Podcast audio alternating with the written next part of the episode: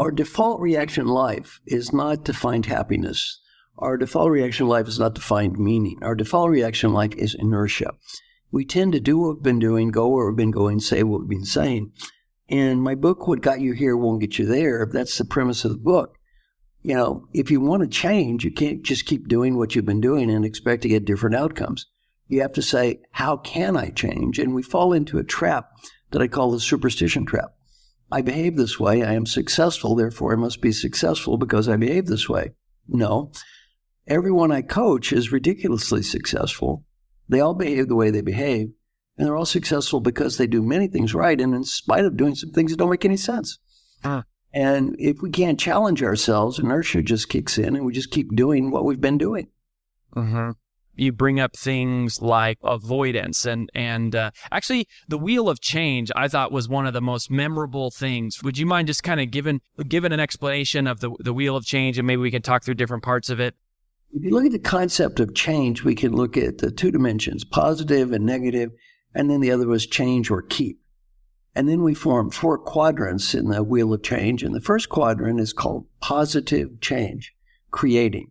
And if you think about your life, it's very important to say, all right, who do I want to become in the future? And what is the positive change in my life that I do want to create?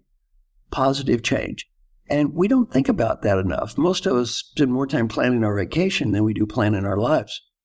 The second quadrant is called positive keep preserving. And it's very important as we look at the new me that I want to become. What is it about the old me that I want to preserve or keep? Perhaps relationships or good habits or what is it that you don't want to change? What is it you want to preserve or keep? And, you know, I have a home in New York and I see in New York many people get so busy creating, in this case, particularly wealth, they forget about preserving things mm-hmm. like their health, their family. And sometimes what we need to preserve is more important than what we want to create. So both are important. Then the third part of the wheel of change is called negative change, and that's eliminating. Hey, what do you want to get rid of?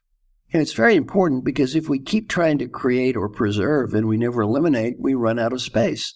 And then we're back into that problem I discussed over constant overcommitment. So we need consistently say, if I'm going to be something different, not just what am I going to put on the plate, what am I going to take off the plate? And then the final part is uh, negative keep, which most people have trouble understanding. Why would I keep something that's negative? Well, that's called accepting. We're not going to change everything in life. And it's very important to realize wh- where am I not going to make a difference? Where am I not going to make an investment for change? And Peter Drucker taught me our mission in life is to make a positive difference, not to prove how smart we are and not to prove how right we are. Before you deal with any topic, ask a question. Am I willing at this time to make the investment required to make a positive difference on this topic? The answer is yes, go for it. The answer is no, take a deep breath and let it go. So the wheel of change talks about creating, it talks about preserving, it talks about eliminating, it talks about accepting. All four are very important as we plan our journey through life.